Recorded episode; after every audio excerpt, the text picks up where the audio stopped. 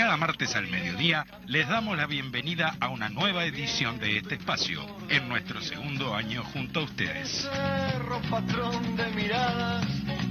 Les invitamos a compartir 60 minutos de información, opiniones, análisis, intercambio y reflexión sobre nuestro acontecer político y social. Con una mirada comprometida y haciendo especial foco en las temáticas departamentales y municipales de nuestra capital, comienzan a oírse una vez más voces de Montevideo.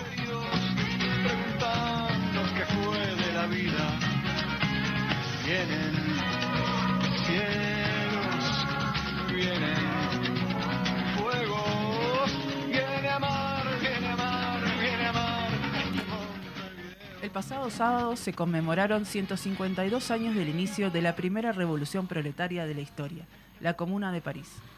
Desde el 18 de marzo de 1871 y durante 72 días, la revolución de las obreras y obreros franceses pasó a ser el ícono por excelencia de las luchas de clase de la época. Derrotada a sangre y fuego, y con muchos de sus participantes fusilados, la primera revolución proletaria de la historia supo poner en jaque a las clases dominantes y dar esperanzas a los trabajadores y trabajadoras de los sectores populares. Hoy, más de un siglo y medio después, el epicentro de aquella revolución vuelve a estar convulsionado. El fuego retoma las calles parisinas y de toda Francia y en cientos de miles de manifestantes, convocados por todas las centrales sindicales francesas, inundan las calles luchando contra el proyecto de reforma jubilatoria que impulsa el gobierno, el cual propone volver a aumentar la edad de jubilación.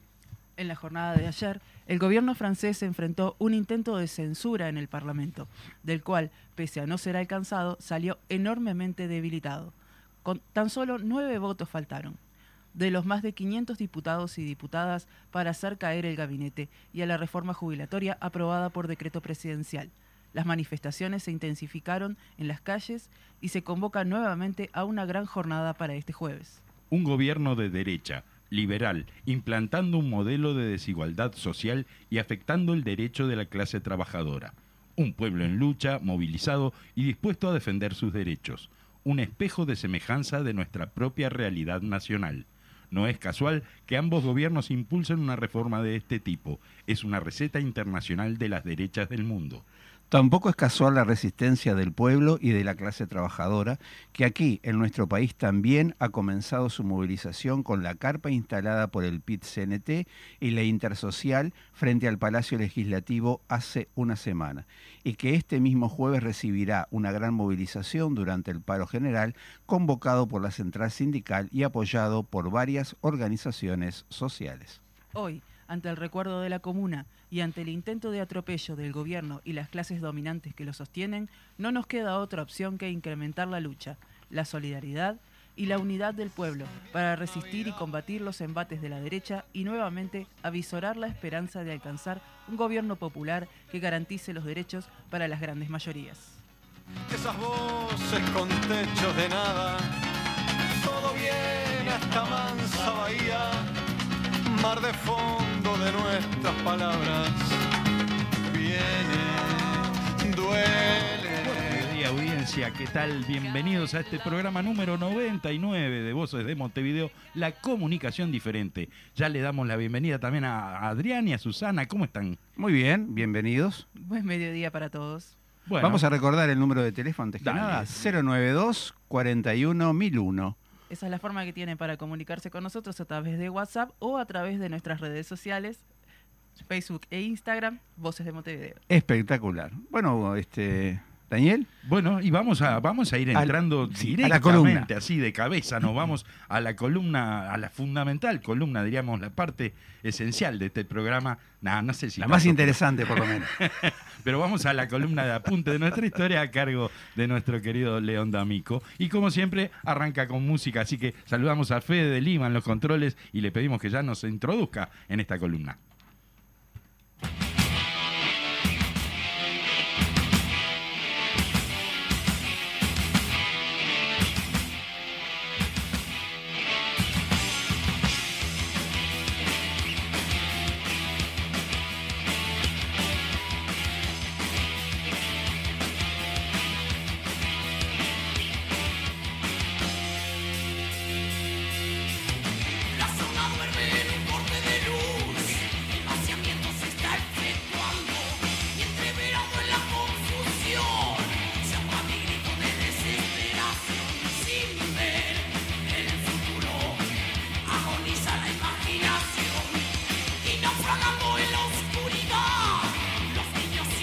Mi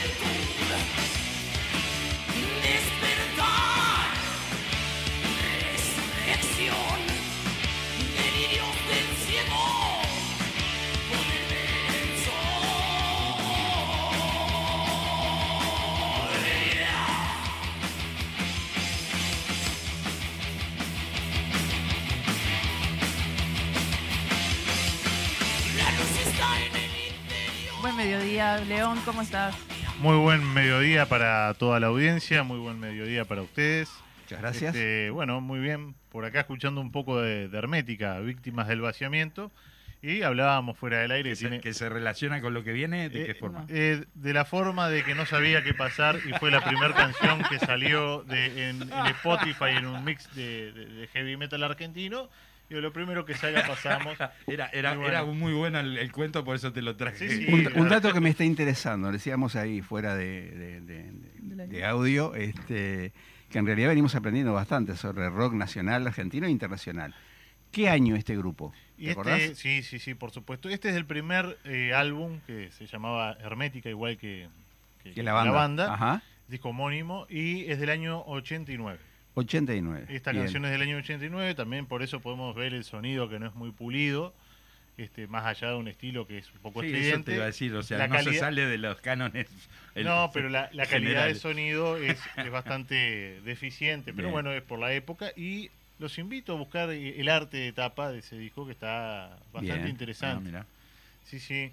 Este, bueno, pero Vamos, vamos a entrar. este, tiene y no tiene que ver, porque, a ver, este, este tipo de bandas son como la banda de sonido de la década de los 90. Claro. si Ah, bien, bien. esto es 89, och- eh, como bien Eric Hobsbawm es quien decide Ajá. cuándo arranca y cuándo termina una década o un siglo, Hobsbawm eh, decía que el siglo XX había terminado con la caída del muro de Berlín. Ah, ya. Claro. Sí, Sí, está, le bueno. faltaban unos añitos, pero, bueno. Pero eh, históric- desde el punto de vista de la historia, Claro, no, no, como que no pasó nada mucho más Claro, relevante que el después de eso. siglo iniciaba en el 14 con el estallido de la Primera Guerra Mundial y finalizaba en el 89 Perfecto. con este eh, la caída del muro de Berlín y el inicio del fin, o puede terminar en el 92 según la, la Sí. visión, con el, el- el fin del sistema de países socialistas del este de Europa. Perfecto. Bueno, Pero y bueno- hablando, hablando de los 90, digo, hoy vamos a, a- a continuar con el ciclo elecciones y lucha popular y justamente vamos a ir a las elecciones nacionales de 1994. ¿verdad? Claro, y el programa anterior habíamos estado hablando de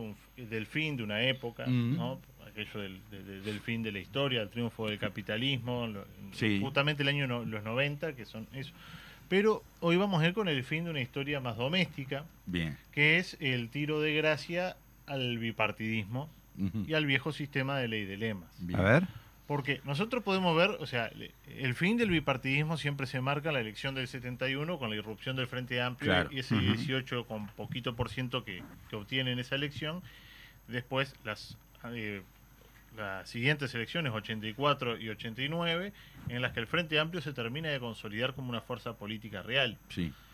Pero el tiro de gracia al, al bipartidismo se lo, se lo da la elección del 1994 Ah. porque se genera un inusual mapa político donde hay tres fuerzas políticas que tienen prácticamente la misma cantidad de votos Ajá. o el mismo porcentaje de votos este, un- entre las tres. O sea, se Ine- re- inédito en nuestro país, ¿verdad? O sea, completamente siempre había sido dos. Esta, esta elección es una elección bastante rara por varias cuestiones que vamos a ir viendo, pero esta elección marca el fin también de- de- del sistema de ley de lemas, de el doble voto simultáneo, de, la claro. de esa elección que resolvía todas las elecciones en un solo día, Sí. o sea, nacionales, departamentales. Sí, sí, un boñato. Sí, votabas todos juntos un solo día. Eso sí, era, era un ahorro de plata mucho más grande. Sí, claro, tipo de- pero un entrevero bárbaro, ¿no? Claro, y es la última eh, elección en la que se va a una sola ronda y gana el que tiene más votos. Claro. Eso después lo vamos a ver el martes que viene, qué pasa, porque se termina con este, con este Sí. sistema. Pero bueno, finalizaba el gobierno de, de la calle, de Luis Lacalle Herrera, golpeado por mm, causas de corrupción y, y ba- bastante complicadas, con un montón de jerarcas procesados por abuso Sí. de funciones, con Y una situación económica, una situación económica paradójica en el sentido crecimiento de que había crecimiento de la economía, sí, pero de la había una- macroeconomía, digamos. Claro, pero una rebaja sustancial de los ingresos Exacto. de los trabajadores. Ta- Estamos seguros que estamos hablando del gobierno de la calle Padre, ¿no? Porque casualmente Eh, lo dijo lo dijo nuestro señor presidente, la fruta no cae muy lejos del árbol. sé- sé entonces, digo, podemos en ver eso que- tenía razón. Claro que hay varias, hay, hay varias cuestiones Ahí que, dijo se, que se mantienen. No, es, es cierto. No son, son convencidos de que están haciendo lo que, Lo que hay que mejor. hacer. Ni Sí, que sí. hablar. Claro que están Claro. convencidos lo mejor Para ellos, ¿no? Pero claro, están, eh, pero están convencidos de eso. Pero bueno, habían pasado todas estas cuestiones de, de corrupción, el vaciamiento de, del Banco Pan de Azúcar, capaz que Mm. ahí lo de víctimas del vaciamiento, el, el tema con el que habíamos iniciado, enganchar ser. por ahí, muy traído de los pelos. habíamos tenido en el año 94 también la- los sucesos del, hosp- del Hospital Filtro, Sí. que después podríamos dedicarle Exacto. Un, este, Un capítulo aparte. un ¿no? capítulo, Mm. pero además de lo del, lo del filtro, además de que digo, sobre todo hubo dos muertos en, en la represión, más de 100 heridos, heridos Sí. de bala de plomo, no, Sí, no sí, de sí. munición no letal como, como, Como se, se suele dice, decir. Este que terminó además con creo que fue la última vez que se clausuraron medios me- medios de prensa, como no me acuerdo qué radio fue, pero una radio que estaba vinculada al MLN, es cla- es clausurada. Ujú. Y bueno, y la economía en eso de que crecía, el país crecía, eh, crecía mucho, pero no se distribuía como, como, como esperábamos lo- Claro. los trabajadores. Y en esta cuestión también de el, el fin de la negociación colectiva, que fue una de las una de las cosas que desaparecieron en los 90, Lo- los los consejos famosos de consejos salarios. Sí. Claro, y que se, re- eh, se reimplantan recién. O sea, no ellos dicen que no lo sacaron, sino que sacaron la obligatoriedad. Claro, no, no los usaron, o sea. Sí. Claro, dejan de ser obligatorios. Sí, los Claro. trabajadores, sí, los empresarios Si se ponían de Si acuerdo. se querían, ponen de acuerdo claro. y quieren ir a negociar colectivamente, no había ningún problema. Que me imagino que habría infinidad de- No, empresarios sí. deseosos de Dice negociar. que se, se sobre llenó tanto la, la agenda de, de- para, para anotar las, Claro. las, las mesas tripartitas que este, bipartitas en este Sí, caso claro. Que como no tenían lugar dijeron bueno no hacemos ninguna Claro. Ahí va. Digo, por eso. Exacto. no pero bueno estar complicando. Yeah. Un buen Hubo- criterio, ¿no? Un criterio Sí. peculiar. Eh, estamos en un momento de cambios en las internas partidarias. Vamos eh, primero a, a- a lo nuestro y después vamos a lo de los Bien. demás. Eh, se crea el encuentro progresista, que este es una parte del eh, es el Partido Demócrata Cristiano que vuelve después de que se había ido en el Sí. 89 con miembros del Partido Nacional. Hay un nombre que les va a sonar, eh, Rodolfo Novoa. Claro, sí. Este, ex miembros del Partido por el Gobierno del Pueblo, Ajá. eh, que se que se disuelve Sí, sí. en, este momento también. Y una parte se reincorpora Sí, a este, la alianza. y se van del Frente Amplio eh, Francisco Rodríguez Camuso, Ujú. de buen hombre, que es- era es muy raro porque él se va diciendo que él era el único que no representaba una posición castrista leninista dentro del Frente Amplio. Sin embargo, Como- hizo alianza con, con el propio Claro, Partido Comunista Pero durante... que eh, desde el 71 que estaba Claro. eh, aliado a la 1001, digo Sí. que se desayunó en el 94 que estaba rodeado de Le comunistas. cayó tarde la Sí. ficha, ¿no? Claro, no, no- no sé, era medio medio torpe. O buscó una, no, no era torpe obviamente, No, no. una persona muy inteligente, pero que buscó una excusa, justificación bastante burda para, Sí. para, para irse. En realidad ta, se quiso volver al- a su partido de origen, que era el. Partido Nacional, Exacto. y vuelve para ahí. Y este junto con lo que quedaba del movimiento blanco popular y progresista, que va. acá, entre nosotros, que no nos escucha nadie, en realidad era un grupo minúsculo, era menor. O sea, Ujú. Él, por sí mismo no, no Sí, sí, juntaba sí, no, mucho no voto. tenía una convocatoria. De hecho, después no tuvo, no tuvo una gran carrera política hasta. Fue No. el, el ocaso de su carrera política. Claro. Y el segundo Congreso Extraordinario del Frente Amplio aprueba la formación del Encuentro Progresista Frente Amplio al aceptar eh, ir a las elecciones con el Encuentro Progresista en el mismo lema, ¿no? Ahí va. Y proclama la fórmula Tabaré-Nin. Y acá tenemos otra, este, otra novedad que es eh, la candidatura, de la primera candidatura de Tabaré Vázquez Sí. a, la, a- a la presidencia de la República eh, y el fin de, de las, de las postulaciones de este, Liber Seregni. O sea, ya Claro, Liber Seregni claro. había dado un paso de costado. Recordemos que Tabaré venía de, eh, ser- ser, intendente. Sí, durante el periodo anterior. de ser intendente de Montevideo Sí. con una gestión muy buena este y bueno con un gran prestigio por la justamente por la gestión. Bueno, vamos, seguimos dentro de la, la izquierda, llamémosle. ¿Recuerden, se, se acuerdan qué señor había, se había ido del Frente Amplio queriendo ser presidente? Batalla. Sí, el señor Hugo Batalla, este, que se fue porque quería ser candidato a presidente y el Frente Amplio no se lo permitió, Claro. recibe de la, la oferta por parte de eh, Julio María Sanguinetti de acompañarlo en la fórmula y ser su candidato a vicepresidente. Exactamente. Sí. Y este hombre acepta volver al Partido Colorado y, e integrar la fórmula con, con Sanguinetti, por lo cual su partido se rompe. Por eso decíamos recién que había parte del Claro. PDC y parte del Partido Claro, por el porque en, la anterior elección, cuando recién se, se va del Frente Amplio, digamos, la, la lista 99, van en un, en Sí, lema va- aparte. van como movimiento por el gobierno del pueblo, este, o sea, van como un partido y además eh, cuando le preguntan a Batalla qué, qué opinión le daba la, la elección del 89, es que creció la izquierda.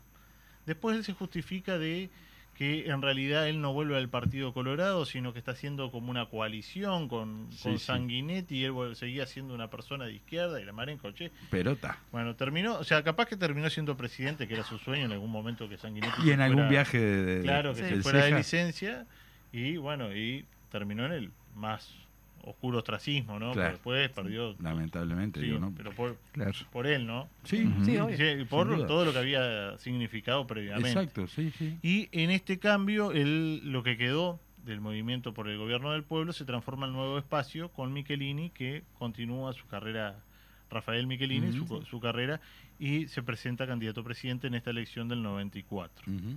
Después tenemos dentro del Partido Colorado la- a Jorge Valle, a Pacheco, y en el Partido Nacional teníamos a Volonté, que era como la era el candidato de la confluencia herrero-wilsonista. Ahí va, sí, Raro. anda, anda a saber cómo se llega a eso. Raro, ¿no? No, sí. bueno, pero sabemos que los blancos son muy de armar este Sí. tipo de, de acuerdos que son bastante complejos de entender desde afuera. Mira ahora, ¿no? Sí. Después estaba Juan Andrés Ramírez, que era como el, el delfín de la calle, Claro. y Carlos Julio Pereira. Y como bien decíamos, Histórico integrante Sí. justamente del movimiento Rocha. del. Movimiento Nacional de Rocha, y era como la opción dentro de lo que quedaba en el partido, como lo más progresista dentro de la derecha blanca, ¿no? Sí. Ujú. Bueno, en realidad ya el- esa cuestión más de centro-izquierda se había venido Sí, diluyendo. cada vez más. E- En esta elección tiene la particularidad de que se presentan 20 candidatos. Yo- de- Casi 20 nada, ¿no? eh, no, perdón. 20 candidatos de 15 partidos. Qué O sea, locura. Partido Nacional, Partido Colorado, Encuentro. Progresista Frente Amplio, Nuevo Espacio. no quiero imaginarme un, un debate como se organizó una vez con los candidatos de todos los partidos, ¿no? No, Sí, pero después tenemos, y voy a nombrar algunos, pero no vamos a nombrar lo- lo- los 15, el Partido Verde Eto Ecologista de, Ah, de Taliche, Taliche, claro. que fue el más votado de los menores. Seguro. Sí. Eh, el Partido del Sol, la Unión Cívica, el Partido Azul, el Movimiento Justiciero, y este me llamó El mucho la Partido atención. del Sol, el Justiciero, todo eso yo no me acuerdo. No tengo, y yo viví esa época. Muy, muy chico, de y verdad. Largo Sí, etcétera. que que fueron- acordarte, tenés que fueron los que yo anoté. Entre todos los partidos menores, chicos, juntaron 13.470 Ah, votos. y sí. O Y entre ellos el que tuvo mayor votación fue, fue el el partido partido, de, de Exacto. bueno, los debe haber votado Eco, ni los- Eto, Ecologi- eh, Partido no, Verde Eto Ecologista. Va. Ecologista, Sí. exactamente. Algunos de esos partidos no le deben haber votado ni los integrantes de la lista. Digo. Y el partido que tuvo menos votos creo que llegó a 120 Ah, entonces- votos, algo por no, el estilo. pero claro, Sí, no, sí. tenía que haber más. En las listas tiene que haber más. Sí. Diputados, Claro. senadores, o más. Pero bien, este, esta, esta cualidad, y vos hablaste recién de los debates, lo que se recuerda Sí. mucho, eh, la elección del 94 es por el debate, y gracias por el pie, entre eh, Sanguinetti y Tabaré. Claro, por Eh, supuesto. Esta cuestión, ¿no? Nosotros vemos, y yo lo tuve, hay poca bibliografía, es una elección muy importante, y lo poco que encontré es de Pablo Mieres, por lo tanto no... Déjalo, como No, si no sí. No, tuviera. lo leí igual, no dice nada interesante. O sea, dice lo mismo que sí, dice todo el mundo. La historia de su vida. Este, pero en aquello se acuerdan que siempre, se- se- hasta esta, esta última elección, se decía que, que no, que hay que debatir con el Frente Amplio. El Frente Amplio no, no accedía a debatir por aquello que el que va ganando Claro. no debate No con el que. Sí, ah. sí, sí. Y se da el, el debate entre Tabaré y Sanguinetti, porque. Sanguinetti había arrancado, y yo esto lo, lo encontré en lo- la poca prensa que tiene archivo de esa época en internet. Y este Sanguinetti había arrancado con un 40%. Y de a poco va, va bajando Claro. este, la intención de voto. Sí, con un 40 ganaba Con un 40 ganaba muy bien. O sea, el Partido Colorado eh, medía un 40, no Sanguinetti, ¿recuerdan? Claro, claro. Con un 40 ganaba con mucho Sí, sí, aire, a pero este, de a poco va bajando la intención de voto y accede Sanguinetti a debatir con Tabaré Vázquez. Claro. Lo iba a traer, pero era muy largo. El, el- el Está- debate Está, yo he visto. es muy largo, está en internet, está en YouTube. Sí. Los invito a este escucharlo y a que nos diga cuántas veces Sanguinetti dice marxistas, Claro, porque es el famoso debate donde acusa constantemente de marxista-leninista al Frente sí, Amplio. sí, sí. Este, bueno, que, y que nos diga exactamente cuántas veces lo nombra, capaz que le hacemos un regalo. Porque además Bien. programa. Sí. se, se, contra- se contraponían la, la gestión de Tabaré en la intendencia, los, los logros, los avances que había tenido la, gestión de Tabaré en la intendencia, con lo que había sido el primer gobierno de Sanguinetti también. digamos, Claro. ¿no? O sea, Este, no, los dos tenían cartas, Sí. digamos, para mostrar, Y- supuestamente. Y era muy interesante porque esta cuestión de manipulación que tiene Sanguinetti, que le sale muy bien, este, él decía que el marxismo-leninismo había fracasado, tomando el ejemplo de lo que había sido la Unión Soviética, Claro. como había fracasado la, eh, las promesas de campaña del, del intendente Tabaré Vázquez, Ajá. y que eran propuestas totalmente perimidas, las del marxismo-leninismo y las del, Claro. doctor Tabaré Vázquez, y así estuvo todo el debate Centrado en eso. centrado sí, sí. en lo del que el Frente Amplio era marxista. Sí, marxista, como dice él. Y bueno, y para hablar algo un poquito más doméstico, lo que era la, la situación de la lista 1001, que es interesante Ajá. comentarlo brevemente, recordemos, nosotros, el- esta es la primera elección después de la crisis partidaria Claro. del PSU, que dejó reducido su mínima expresión en cuanto a militantes, o sea, fue un momento muy, muy complicado Sí, dentro de la interna, en algún momento dedicaremos algún programa a eso. ¿Cómo no? Pero hay una, una anécdota que siempre cuenta Marina Arismendi y Ana Olivera, es que el partido define que el primer lugar al Senado de la 1001 fuera de un aliado o alguien que no Alguien fuera del no, partido. no comunista. exacto. Algo que había sido una cuestión histórica de la Ujú. 1001, que el primer lugar no era específicamente tenía que ser del partido. Exacto, Y no hubo quien quisiera agarrar, seguro. porque veían que... Sí, o sea, era un fierro caliente, digamos. y o sea, sacando, sacando cuentas y viendo cómo se había dado la crisis partidaria, pensaban que iba a desaparecer. Sí, Sí. Estaban convencidos que el Partido Comunista y la 1001 desaparecían por, junto con el bloque socialista del Este. Y Marina Arismendi siempre dice, yo fui primera en el Senado porque no había quien quisiera claro. ir. Sin embargo, obtiene una, una, o sea, una banca en el. Senado y obtiene diputados por sí solos, ¿no? O sea, alguien se queda quedado pensando que tendría que haberle aceptado a los comunistas, pero a pesar de todo eso, y, y que realmente que no, no, no había mucha esperanza que pudiera tener una buena votación. Claro. eh, o Por lógica, además, digo. Claro, ¿no? Y además, está previendo que podía pasar. Sin embargo, vota y, y mantiene la representación parlamentaria, que es algo No que, menor. que caracteriza toda la historia de- del partido y después de la 1001, de siempre haber tenido eh, representación parlamentaria incluso en sus peores momentos. Sí, sí. Sí. Pero más allá de eso, que es una cuestión más este, doméstica nuestra, se da este resultado. Re- Al principio habíamos hablado de ese triple empate, o un triple empate técnico. El Partido Colorado obtiene el 32,39%, Ujú. siendo Sanguinetti y la fórmula Sanguinetti Batalla la más votada, Seguro. Y se convierte en presidente de la República por segunda vez. Pero el Partido Nacional había sacado el 31,21 Ah. y el Encuentro Progresista Frente Amplio el 30,61. Sí, Estamos en- hablando En torno de un punto porcentual. Estamos hablando diferencia. que entre el Partido Colorado y el Partido Nacional hubo un 23.044 votos de diferencia. Claro. O sea, y entre el Partido Colorado y el Frente hubo 35.000 votos. Sí, sí, sí. 35.202 votos de diferencia. O sea, se- sesenta y pocos miles de votos entre el primero y el tercero. Claro.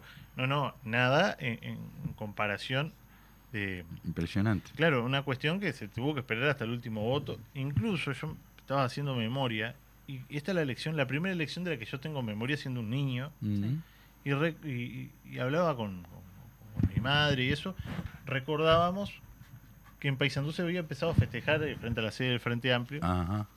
porque el Canal 10 eh, difundió un boca de urna de un grupo de no sé qué, de, de la Facultad de Economía, que daba ganadora al Frente Amplio. Y, esa, y, y eso surgió, este, sa- sa- salió, y bueno, por un Por breve un momento Fuimos todos felices. fuimos todos felices, pero bueno, rápidamente eh, después eh, la- eso de que la ventaja ya es indescontable, igualmente esos idas y vueltas, si reconocemos o no Claro, reconocemos, sí, sí. este, bueno, pero finalmente te- termina triunfando por muy poquito Claro. el Partido Colorado y el Frente Amplio había pasado de tener el 21% en la elección del 89 Ujú. a tener el 30,61. Y no podemos perder de vista que el nuevo espacio sacó el 5,16%. El nuevo espacio que después en el 2004 se va a volver a, a reintegrar al Frente Amplio. Claro. Pero pensar que en esta elección, si la izquierda hubiese ido unida, Sí. Sí, sí, hubiese hubiera estado triunfado. Sí. Pero ta, eso es hacer historia contrafáctica. Es claro, Que sí, siempre sí, decimos, en, el fondo nunca, nunca sabrás. nunca digo. sabremos si, qué hubiese pasado si Claro. el Frente Amplio hubiese ganado en el 94. Seguro Claro. que hubi- le hubiese ido mejor al país que lo que le fue después, pero bueno.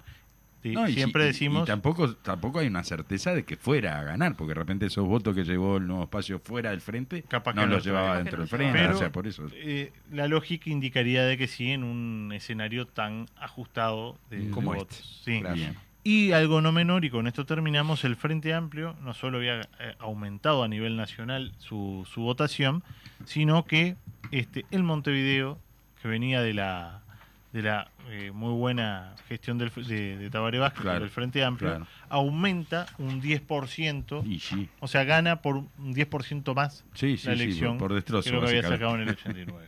Que- Pero bueno, que bueno, que, que- que afortunadamente podemos decir que esa, esa ventaja ya prácticamente este, indescontable, si se quiere, digo, se, se sigue manteniendo este, hasta el Sí. día de hoy, ¿verdad? es la última elección en que el Frente Amplio... en Montevideo me refiero. Ah, sí, sí, Sí. Pero igual, a nivel general, es la última elección que el Frente Amplio es la tercera fuerza. Claro. Ay, Ya después de esta va a pasar a ser la primera fuerza política y que lo sigue siendo hasta el día de hoy. Sí, sí, sí. Y es la última elección con que se vota con este sistema porque este escenario tan ajustado le da a las claras al Partido Nacional y al Partido Colorado que si no modificaban el sistema electoral Claro, claro. perdían la elección, Perdían la en el 99. siguiente. Eso Sí, sí. estaba clarísimo. Tenían Y- que encontrar la- las formas de, de- de poder nuclearse, ¿verdad? Exactamente, y si no sé si se acuerdan de unas cuantas columnas para atrás que hablábamos que cada vez que había problemas dentro de los partidos tradicionales, los partidos tradicionales solucionaban sus problemas políticos modificando la constitución. claro. Y va a ser lo que van a hacer eh, en el 96, que lo vamos a hablar. Lo, va- lo vamos a hablar Sí, el próximo En la próxima. Me Muy bien. interesa, me encanta. Muy bien. Muy bien. Bueno, gracias León, como siempre, eh, entretenidísimo, interesantísima en la columna. Así que bueno, vamos cerrando. ¿les Dale, nos vamos al Sí, corte. ya. Esta Vamos primera parte nos vamos a los compromisos comerciales de la emisora.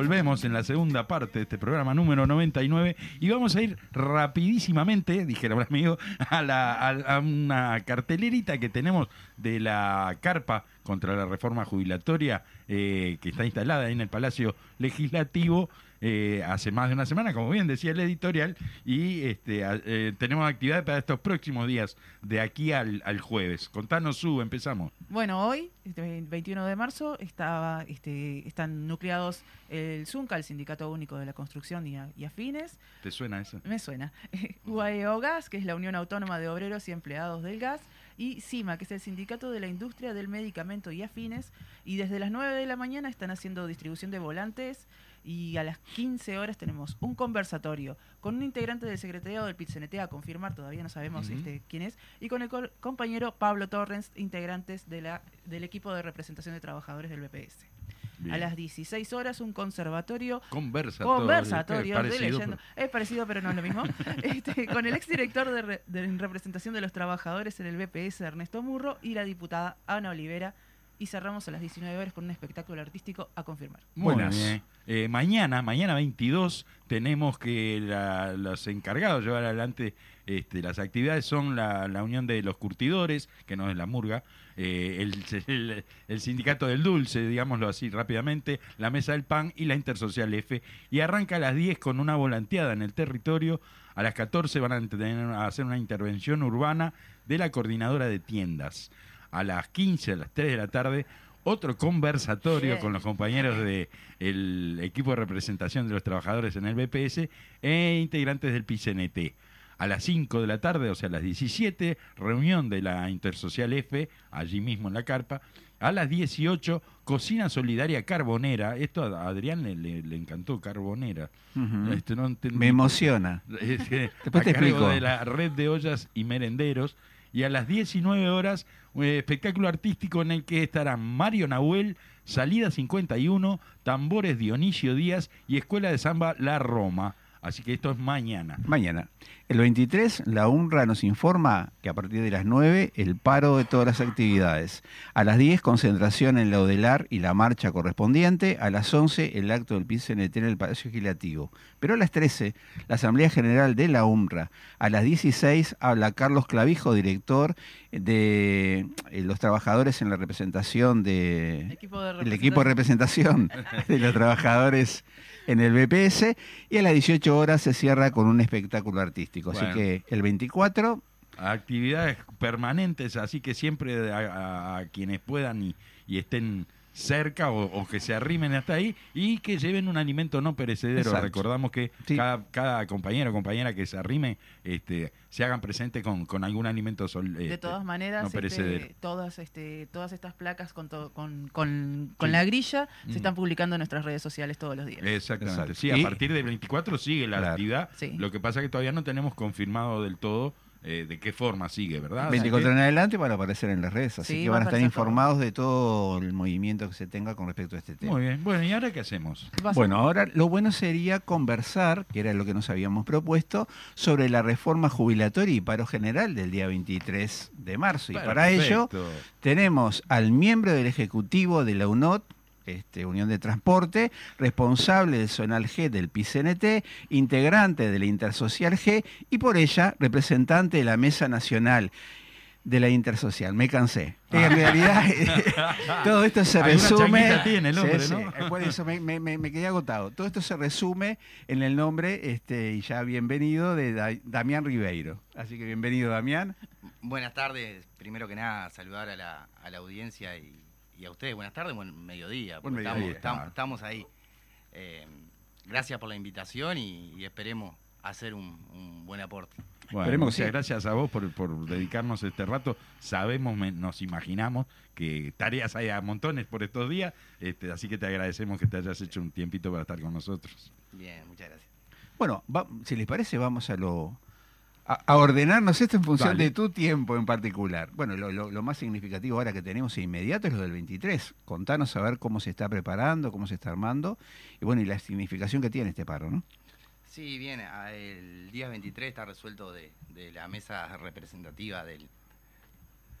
a ver, por ahí. de la mesa representativa del, del pasado 9, rectificado el 14 en el secretariado del PICNT, un, un paro el día 23 para culminar ciertas actividades y, Ajá. y ciertas actividades que se vienen desarrollando por medio de la carpa de la intersocial y, y el PICNT también, ¿no? Bien. O sea, porque es bien aclarado cuando, cuando hacen la presentación de la carpa, es una carpa del movimiento sindical con el conjunto de las organizaciones sociales en contra de esta reforma jubilatoria. Exacto. ¿Qué se hace hoy en la carpa? ¿Qué se está haciendo? Eh, la grilla está bien, bien marcada por, por los compañeros, no la voy a repetir. Lo que se está haciendo es llegarle al- a la población con información de esta reforma totalmente in- injusta y regresiva y poder tener espacio de cultura también, más allá de la información, tener espacio de cultura con, con los cierres de cada día. Bien. Así que déjale, queda la invitación para todas y todos poder participar de, de la carpa y, y informarnos que, a ver, si usamos un método de, de cada uno que recibe la información, ir hacia cinco, o sea, esto va a ser, va a ser mucho más democratizado y, y cada vez es más, eh, es más profundo lo que el daño que nos genera esta, esta reforma, ¿verdad? Lo que la gente tiene que estar informada, ese es el objetivo. ¿no? Es el objetivo principal. Importante, lo que decías, digo, que no es solo el PICNT el que está Claro. detrás de esto, ¿verdad? Que, que tenemos a la intersocial, o sea, que los trabajadores y trabajadoras estamos rodeados por el movimiento popular, se podría decir. Sí, capaz que, a ver, sé que lo han dicho y repetido más, más allá de, de un programa, lo que es la intersocial y lo que integra la intersocial, Sí. pero no está de más repetirlo. Claro. La intersocial,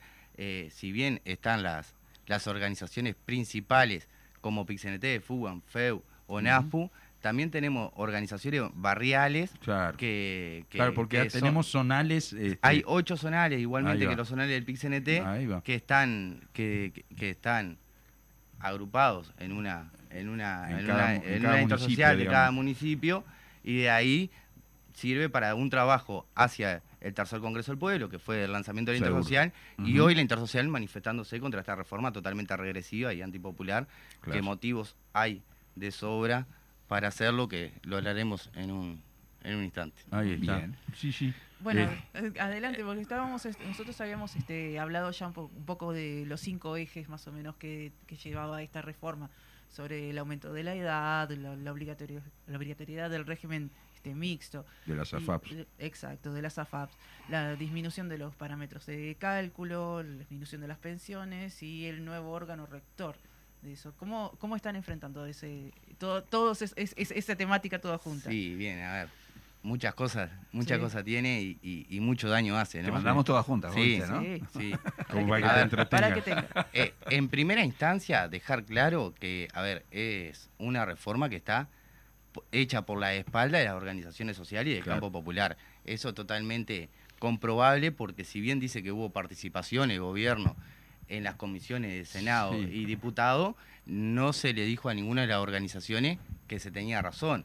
Ejemplo, a ver, traigo uno particular, la UNOT participó hace unos días de, de la comisión de diputados, Ajá. llevando documentos de trabajo profundo con la Facultad de, de- de Medicina y los compañeros del BPS, y fue noticia dos segundos que el 24% de las certificaciones son de los trabajadores del transporte del total, ¿no? O sea, Claro. hay hecho gravísimo y capaz que dejo para otra instancia que ya me hago la autoinvitación de, Bueno, de- pues, de ¿cómo venir no? para hablar lo, lo- lo exclusivo que perjudica a los trabajadores del Sí, sí, transporte. claro, claro. Pero así es con todas las organizaciones que han participado. Seguro. Y, a ver, es una escucha, porque no hay respuesta, porque esto Es sigue es- adelante. Es, es, eh, más o menos habitual esto de cómo encara el diálogo este gobierno, ¿no? Vos hablás que yo hago lo que quiero. o sea, Exacto, eh, es sí. así, es así. A ver, eh, parte de, de su accionar. A ver, esta reforma no es solo una reforma aislada. A ver, viene Seguro. parte del proceso de la LUC, la reforma Claro. de la negociación colectiva y muchas cosas se me viene con la columna previa de, de León, Claro. que es la copia del- del gobierno del padre, ¿no? Sí. Sí.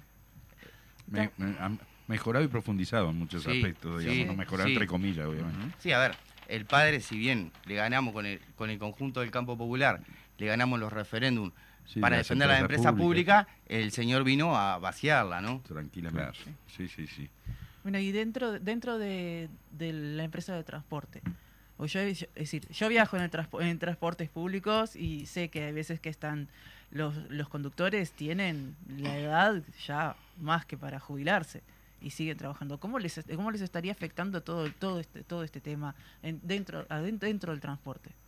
Sí, bien. A ver, nosotros venimos de, de- del 2006, que teníamos el 6 más 1, que le decimos entre nosotros, que era una ley por, por, por insalubridad eh, en el transporte. Claro, cada, Si cada bien- seis años de, de trabajo De se trabajo te computaban genera- siete. uno más. Eso Sí. por insalubres, o sea, la, a la Eh, actividad en sí. En sí. Ahí está. Cuando se rectifica el convenio 155 de la OIT, se generan los 291 y se dice no se va a rectificar, no se va a, a restar año de jubilación Ajá. y se va a pelear por condiciones dignas de trabajo. Lo real que el 24% de las certificaciones eh, totales de estos últimos años son de los trabajadores del transporte, que somos un 3% de la masa sa- de la masa laboral general, ¿no? O sea, De todo el Vea, transporte. eh, no, somos del 3% general de todos los trabajadores y tenemos un 24% de certificaciones. Eh, ahí ves lo, lo estresante que es. A ver, Es- eso lo lleva. El, el- el parque automotriz ha crecido enormemente, el estrés Ujú. en el tránsito, el, el- la situación de, de estrés. A ver, la contaminación es peor también. Sí. Porque el 6 más 1 era uno de los, de los argumentos, era la contamin- contaminación y hoy es Claro, peor cada vez peor, obviamente. Sí. eh, un estrés permanente que lleva a que hay altos, después lo podemos traer, pero hay altos índices de divorcio por la conformación de familia-trabajo que genera el, divor- el, tra- Claro. trabajador de transporte también, ¿no? Aumento de horas, ¿no? Pa- para, y a su vez las propias condiciones de trabajo que genera el, el- el desarrollo del transporte. ¿no? El, el desarrollo, a ver, Claro. para hacer una Porque no idea, porque solamente a, veces, conducir, a, ¿no? veces, a veces uno lo dice y es y es complejo por para que lo entienda, porque uno ya lo tiene sobreasumido y queda en el aire. Pero, a ver, un trabajador de transporte de plataforma, yo en lo personal trabajo en taller, pero el trabajador de transporte de plataforma todos los días tiene horario. ¿Cómo de- te referís al vehículo? a- a ver, al vehículo. Ahí está. Cuando Ahí- está manejando en el cuando está manejando. Ajá. Todos los días tienen un horario de ingreso distinto. Un día entre Claro. las 4 de la mañana, otro día a las 5. Claro. Y eso te va, en la sociedad te va afectando Como- en, En el ambiente familiar, claro, te destroza. En todo. En, No en tenés to- vida. en todo, ¿no? cumpleaños. Sí, sí. Sí, sí, en lo social te, te- no tenés vida. Te, te- te cambia tu ritmo total, ¿no? Pero aparte de eso, las horas que, en el caso de los conductores, ¿no? Las horas expuestas al, al estar sentado, ¿no? Esa Sí, ver. que tienen que ver con la ergonomía en general. Sí, claro. A ver, eh, la gran mayoría de las certificaciones vienen por, por, por enfermedades or- ortiomusculares y, Claro. y lumbalgia, ¿no? O sea, Lumbalgia, sí. Ujú. eh, es enorme, la cantidad de certificaciones que tenemos es enorme. Y que cada vez hay más autos en la calle, cada vez hay... Es mayor estrés. Y es mayor, no solo eso, sino que el- el- la violencia de, de- de- al conducir también. Sí, a ver, vivimos eh, en un sistema que lo que genera es, es es violencia, cada vez más violencia por las brechas que genera, y este Sí. gobierno la, la ha profundizado enormemente y, y está demostrado. Eh, eso se trae al transporte que, a ver, cada compañero en el ómnibus, que, que cuando nos subimos un ratito, ese compañero ha trasladado por viaje entre 50 y, y 60 eh, personas, o sea, en el día llega a 500 viajes, 600, Claro. 600 pasajeros, perdón. Pasajeros. Sí, no. Más, y, todo, y toda las, este, la idiosincrasia de las personas que suben también, porque suben ya este, frustradas, que se atrasó, que, que, que no me paró el otro. A ver, eh, tenemos que entender, a ver, con toda la pérdida de puestos de trabajo, o sea, hay gente que se, que se sube al ómnibus con todo lo que trae, Claro. no Sí. tenerlo, o sea, eh, Sí, sí. hay- hay gente que se sube al ómnibus con, con un malestar enorme por, porque falta el puchero, en este país está faltando el puchero, ahora lo trae lo- el millón doscientos mil platos de comida que, que salen en las ollas populares, ¿verdad? Sí, ni que hablar. Igual Sí. nos fuimos un poco por... Sí, no, no, Damián, ¿cómo, ¿cómo estamos en el, en el zonal G ahí del PCNT, la, la intersocial G? Digo, ¿Cómo se está trabajando? Contanos un poco. Bien, ahora venimos venimos enfocados en, en esta reforma jubilatoria, un Ahí intento de proyecto de reforma jubilatoria que venimos venimos haciendo actividades. Cerramos el año pasado con, con el compañero Clavijo en, en la Feria de Peñarol y este año hemos hecho otra a paralelo la reforma educativa, que, que claro, si bien seguro. va a traer las mismas consecuencias y problemas, eh, y ahí tratar de organizar a las, a las mismas organizaciones sociales del territorio de la para, zona, un, digamos, para un trabajo hacia el tercer Congreso del Pueblo, que es lo que tenemos a mediano plazo, que esto de las intersociales tiene que seguir Perfecto. su proceso para poder fortalecido con, con, En- con el campo popular. ¿no? En esta, en esta, en este momento con el tema de la, de la reforma jubilatoria, con el tema de la carpa, la movilización del Bien, jueves, y eso, ¿cómo se viene trabajando? Hicimos una actividad la semana la, la semana anterior, ahí mismo en la carpa. Bien. Ahora nos reunimos el 24 eh, el, el Melilla para, para seguir convocando a la carpa la semana que viene por, por la grilla que tiene. Buenas. Venir, a ver, a veces tenés que ir un poco al territorio para poder traer a la claro, carpa a los sí, compañeros. Sí, sí, sí, sin duda, sí, sí. Es, es, es, para, es en paralelo el trabajo, Sí. digamos, eh, en lo central hacia la carpa, digamos, y, y también el trabajo en el territorio, que, que no lo puedes descuidar, digamos, ¿no? De, de ir a la gente, ¿verdad? Es así. Es así. Así que bien. Eh, Bien. Yendo un poquito ya, eh, volviendo de repente a lo del jueves, contanos. El paro arranca a las 9 de la mañana. el- bien, el Más paro- allá que cada sindicato tiene eh, libertad, digamos, para instrumentarlo a su manera, ¿verdad? Bien, a ver, el paro arranca a las 9 de la mañana, con concentración a las 10 en, en la UDELAR, va a haber una marcha hacia el Palacio Legislativo Bien. y ahí tendremos un acto central que seguramente en este momento el secretario del PCNT esté definiendo quién va a ser el orador. Está reunido ahora el Está- secretariado, está reunido el secretariado. Sí. Sí, Así por eso que- en la grilla nos decíamos que un representante del secretariado iba a hablar, pero no sabíamos todavía quién era porque estaba están están definiéndolo ahora. Están Claro, definiendo eso claro, ahora. claro. A ver, es importante también decir, a ver, el paro, si, si bien cada una de las filiales va a tomar la hora de reintegro, como decía, el Sí. paro a nivel nacional y cada uno de los plenarios del interior está trabajando para hacer una actividad en contra de la reforma y En su informar, informar a cada uno de los trabajadores y al pueblo en su conjunto de, de, de- de lo regresivo de esta reforma. Está bárbaro. O sea que eh, al acto este, digamos, más grande Sí, que es Montevideo, eh, eh, se va a sumar en cada departamento alguna actividad. Entonces, Bien, bien. Eh, el acto en Montevideo es, va a ser área metropolitana, o sea, Claro. Canel- Montevideo, Canelones, San José. Ajá. Se, se calcula que puede venir un compañero del interior más cercano y, y cada uno de los plenarios del interior va a ser, va a ser una actividad. Buenísimo, buenísimo. Eh, con relación al tema del transporte, ¿cómo se instrumenta? Digo, porque Sí. eh, se precisa transporte para, para participar de la movilización. Claro. Eh, es lo que nos, no- nos pasa cada vez que, que tenemos eh, paros parciales y, Y movilizaciones, movilizaciones. O sea, nos ponen un rol como trabajadores, querer parar para manifestarnos. claro, o sea, sin duda adherimos toda la plataforma reivindicativa Sí, sí. que tiene el PIXNT. Sin duda. Pero estamos en ese rol que, a ver, parando nuestra actividad a un 100%, Claro. eh, no Nos dejas a todos no- lo demás no- sin poder ir. eh, claramente. Por eso, en este caso, la UNOT, ayer reunida en la carpa, define eh, como todos los paros parciales, adherir a toda la plataforma, reivindicar toda la plataforma, no parar su actividad y convocar a los trabajadores que, se, que puedan estar en la movilización. Claro, y ahí eh, ya, ya salió a, a la prensa, así que lo tiro. Y ahí también acordamos la UNO, el día que ingrese el proyecto de ley al Parlamento, ya desde hoy está gatillado un paro de 24 horas por de todo el transporte a nivel nacional. Ajá, Bien. perfecto, bien.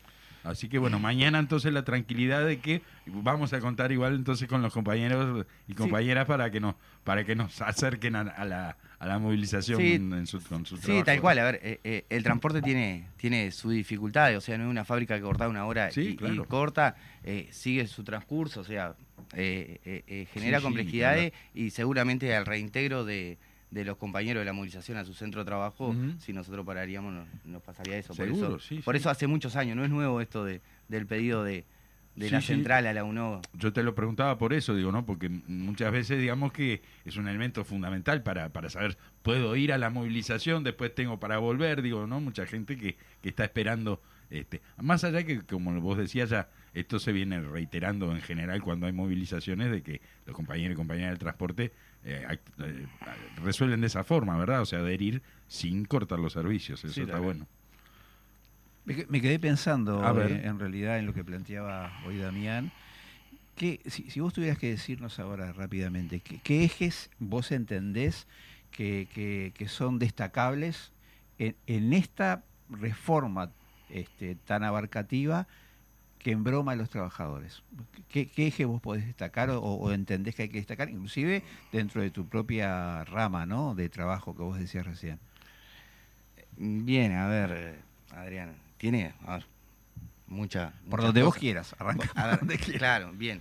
A ver, ¿por qué eh, el gobierno tiene tanto apuro de, de- de aprobar que dice que es una ley a largo plazo? Ajá. ¿Por qué tiene tanto apuro de aprobarla ahora si en realidad ellos dicen que nadie va a perder? A ver, Claro. los compañeros de RT nos informan que con esta reforma jubilatoria vamos a trabajar cinco años más y vamos a cobrar entre un 12 y un 30% menos. Bueno, eso es contundente, ¿no? Eh, eso eh, es eh, clarísimo. A ver, Trabajás más y todavía vas a cobrar menos cinco años después que te puedas jubilar, que, tengas la, jubilar. la- la edad para jubilarte, ¿no? el gobierno argumenta que no se va a perder. A ver, si no se va a perder, ¿por qué no se deja plan A y plan B? Claro.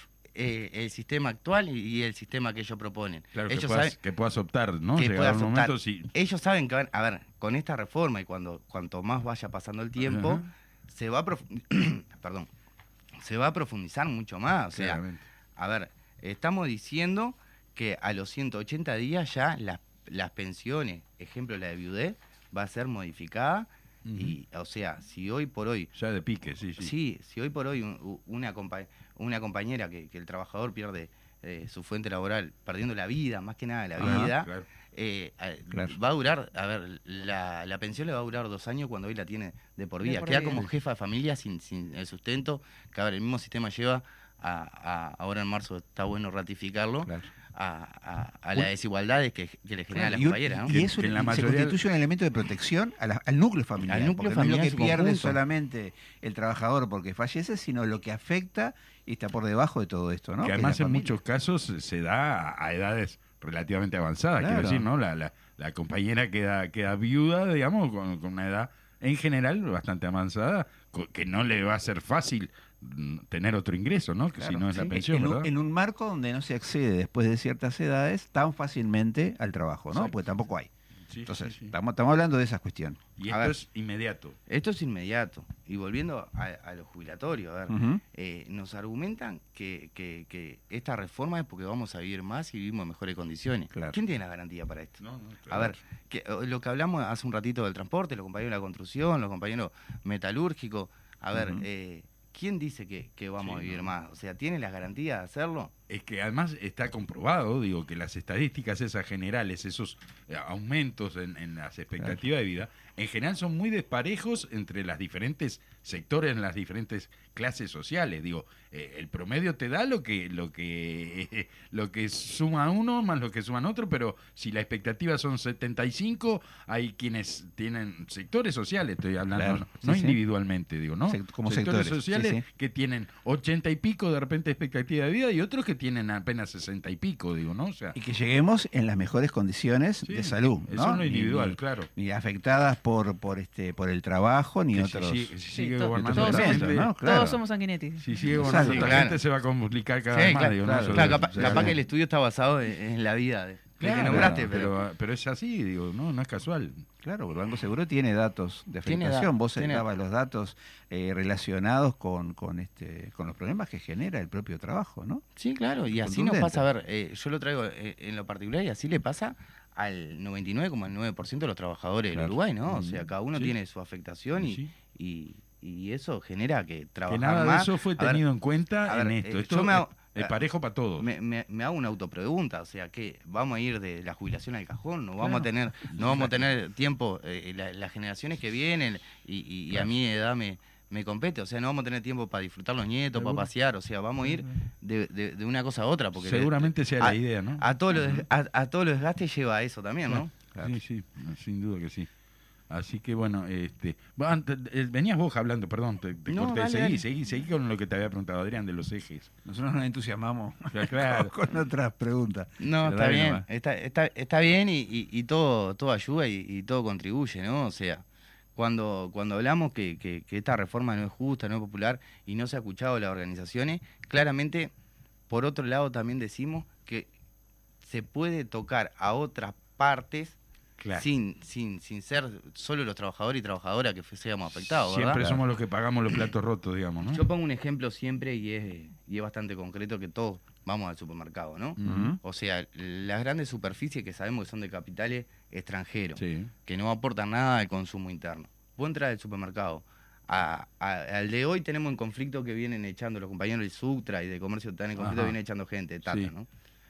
Eh, vos entras al supermercado, ¿cuánto tenías en la línea de caja? 10 personas, 12 Ujú. personas. Con la pandemia esto se ha profundizado. Claro. Antes tenías una caja rápida, esa que pagás Sí, con la tarjeta sí. de débito, hoy tenés todas y a veces no encontrás un cajero.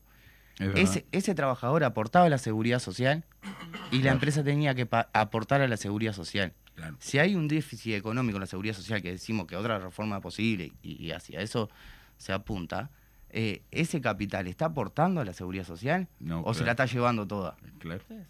Sí, sí, sí. Así claro. el, el agroexportador que tampoco está involucrado en esta Ujú. reforma, ¿verdad? Con o sea, con 15 esto- mil millones de dólares que se van a bancos extranjeros eh, en, en el último periodo y no se le toca un peso a la seguridad social, ¿no? O sea, eh, eh, es clara la política de este gobierno que vino a gobernar para ellos. Con esto que vos decías de, de la automatización, digamos, ¿no? La pérdida de puestos de empleo, digo, mediante, ponele, los cajeros, estos, este, autocajeros, o sea, vos trabajás para el supermercado pues, sin cobrar un Sí. peso, ¿no?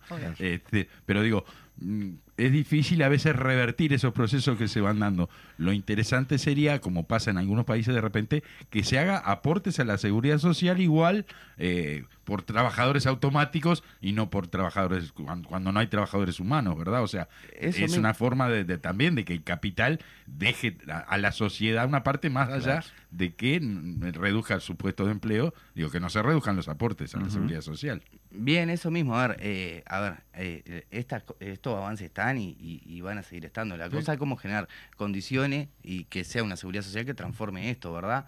Y no sea y no sea y, y no sea, o sea, para desmantelar la seguridad social que ahí Claro. para este puesto de trabajo y tenés que re- Claro. reconvertir a ese trabajador, seguro, ¿no? además de perder puesto de trabajo, digo, también además perdés el aporte, digamos, a la sociedad que Ah. hacía esa empresa, ¿no? O Y volviendo a la reforma del Sí. gobierno, que es lo que estamos hablando, que es lo que se vota en Sí, unos días, claro. y, y- y que es La lo que se vota en-. Eh, sí, claro. La reforma jubilatoria del gobierno, a ver, eh, eh, todo esto no lo ve claramente y lo único que pagamos ese costo somos los trabajadores Sí, y trabajadoras, claro. eh, trabajando cinco años más y ganando entre un 12 y un 30% menos en los momentos que más precisamos disfrutar, los momentos que queremos disfrutar la familia Sí. y que más, desgraciadamente, a ver, por un tema biológico, eh, más costo de vida tenemos, porque tenemos medicamentos. Sí. eh, Sí, te jubilás a los 65 y, y a ver, no en te la va edad ni- más complicada, no te- digamos, de la vida de uno, ¿no? Claro, no te va ni, ni- pagarte los, los- los- los tickets de medicamentos ni, ni- ni- Y es curioso que cuando la justificación o la gran excusa o la, o la gran, ponele, vamos a hacer, este, bueno, eh, la gran justificación de esta reforma es el déficit de- del sistema de seguridad social, eh, no se toquen los ingresos, o sea, se toque solamente Claro. lo que se gasta, entre Lo comillas, digo, lo que, lo que percibimos los trabajadores y no lo que se aporta. Por ejemplo, cuando los patrones aportan la mitad, La mitad. que los trabajadores a eso, ¿verdad? No, y eso no se toca, ¿verdad? La pregunta siempre es quién se beneficia en esto, Y ¿no? sí. Y- La SAFAP, sin duda, porque Eh, a ser está- obligatorio. está- casa Ta- ahí. Estaba esperando terminar para decirte eso. A ver, Dale. no solo eso, no, no, no solo eso, a ver, tiene tantas, tanto, tanto abanico esto que, que nos perjudica por todos lados. Sí, a ver, ¿eh? la SAFAP, a partir de aprobar este proyecto, que es mentira, que va a ser dentro de 10 años lo- los votos, lo mismo hablado de las pensiones, también de la AFAP. Claro. Todos vamos a tener que integrar la AFAP sin Claro. ver el salario y sin ver la edad. Los grandes ganadores de, de este paquete, ¿verdad? La, la La, que Bueno, nos, nos vamos a tener que ir, Damián, disculpanos. Pero ya, quedaste, ya quedaste autoinvitado Sí, y sí, también enganchado para, para, para Bien, conversar para sobre la próxima. los trabajadores transporte. Antes de irnos, este, vamos a, eh, a- a anunciar que la conferencia de prensa el 22 de marzo a las 12 en el PIT-CNT Jackson 1283. Espectacular, ya, Bien, ya tenemos convocamos, al día. Convocamos a todos y todas a la carpa, a informarse, a, estar, a disfrutar de la cultura que se está dando en la carpa y el día 23 rodear el palacio. Perfecto. Excelente. Todas y todos allí entonces, arriba. Bueno, Muchísimas gracias Damián. Y bueno, nos vamos. Nos vamos, nos vamos. Gracias audiencia. Será hasta la semana que viene aquí en Voces de Montevideo. Viene mar, viene a mar.